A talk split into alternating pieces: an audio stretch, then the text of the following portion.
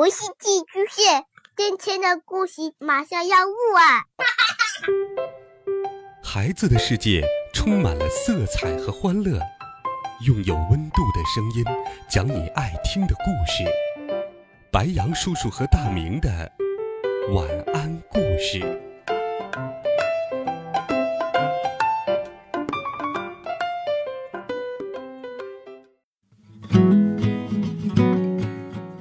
小朋友们、同学们，大家好，欢迎收听白羊叔叔讲故事。今天，白羊叔叔继续给你准备了好听、温暖的《猫的风工厂》系列故事。我们继续来听，来工厂参观的客人下。上一集我们讲到，风工厂里来了一群黑色的小个子猫，它们四处参观。并打听强风的生产办法，这引起了佩罗利的怀疑。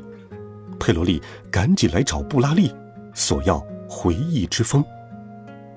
布拉利大吃一惊，但还是赶快翻开了厚厚的管理档案。在找到保管的位置之后，他把佩罗利说的那个回忆之风的标本瓶从架子上迅速取了下来。标本瓶上的标签是这样写的。与妈妈拉着手走的时候，吹的回忆之风，轻盈、温暖、令人难忘的味道。这是工厂为春天入学季生产的风。这种风是一种很好的风啊！佩罗利从还在陶醉中的布拉利手里接过了风标本。嗯，就是它，就是它，有了它，也许就能知道了。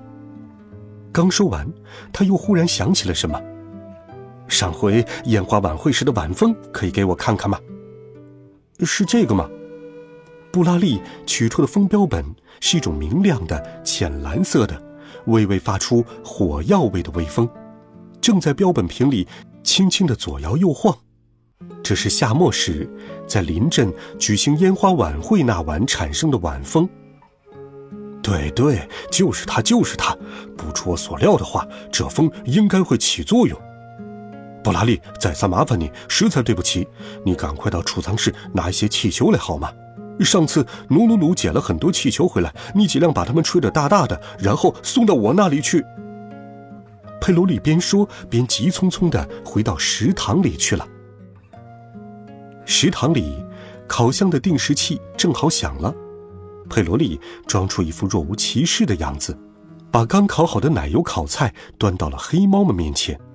然后在他们面前打开标本瓶，轻轻地往奶油烤菜上吹了一股回忆之风。来，请吃吧，吹一股这种风，奶油烤菜的味道就会变得好极了。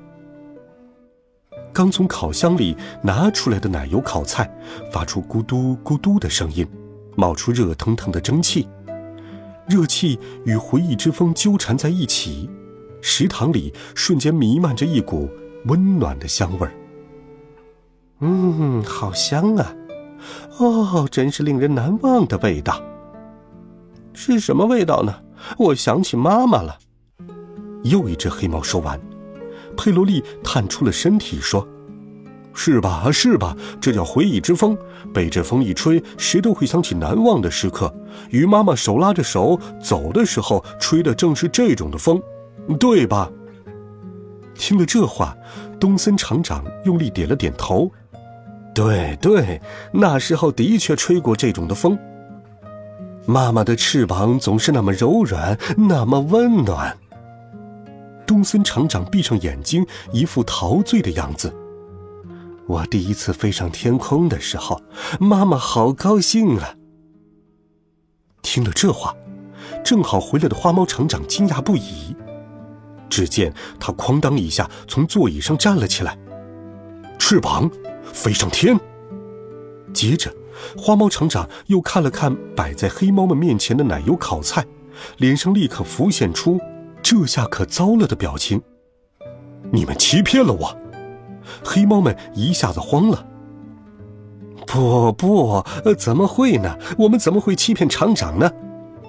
东森厂长转动着金色的眼珠，语无伦次地说：“佩罗利迅速的回到柜台后面去了。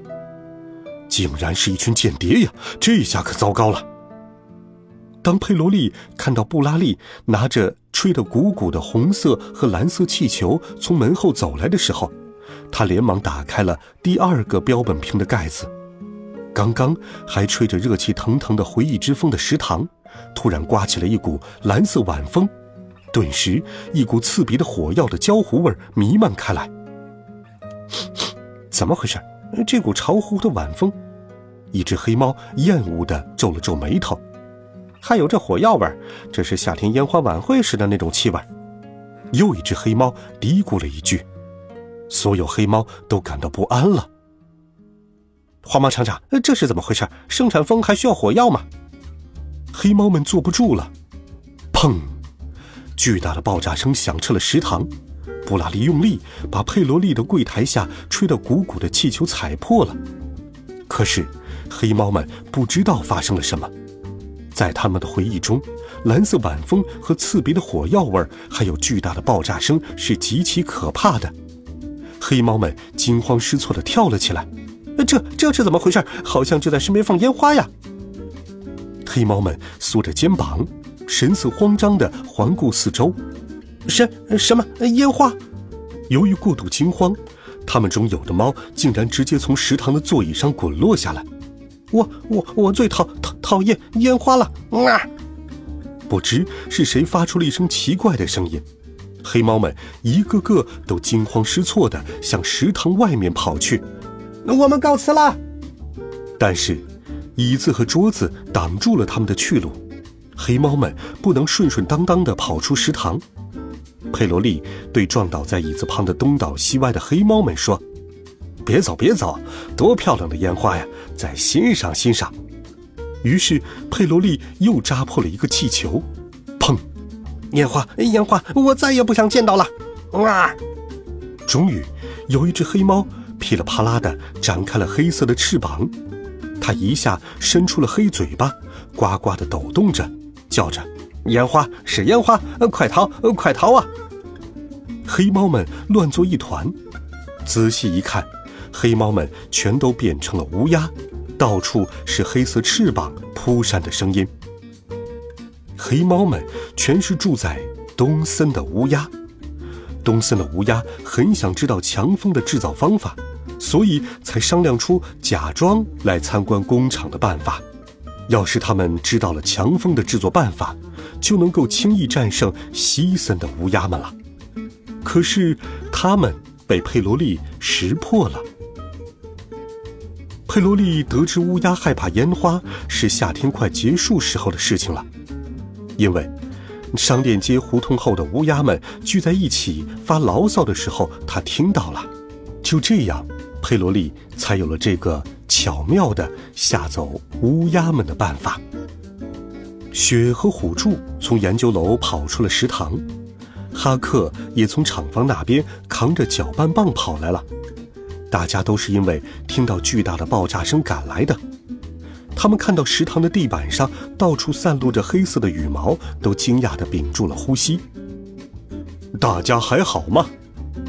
听到花猫厂长的喊声，大家这才连忙环视四周。虎柱急忙返回研究楼，确认抽屉里的东西是不是还在。一本，两本，三本，还有一本在自己胸前的口袋里。没问题，七本笔记全都在。花猫厂长唰啦唰啦的挠了挠头，嗯，呃，怎么会这样呢？太失败了！为什么我没有察觉到呢？呃，简直懊悔极了，太生气了。不过，能在去研究楼之前识破对方的身份，也算是万幸了。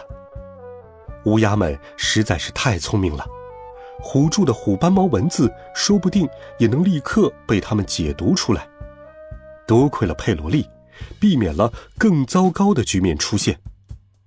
佩罗利，这回真是多亏你了。花猫厂长给佩罗利深深的鞠了一躬。佩罗利挠了挠头，说道：“哦，不，不，哪里，哪里。”在那件事情过去几天之后。工厂的邮箱里再次收到了一封用黑色墨水写的信。前几天没有吃上柜场为我们特意准备的美食就回来了，非常失礼。过几天我们一定去吃佩罗利厨师长做的奶油烤菜。届时请别忘了为我们准备好学术研讨会的介绍信。东森黑太狼，哎，这些乌鸦呀，还是贼心不死。好了，孩子们。这一集好听的故事，白杨叔叔就给你讲到这里。温暖讲述，为爱发声。我们明天见，晚安，好梦。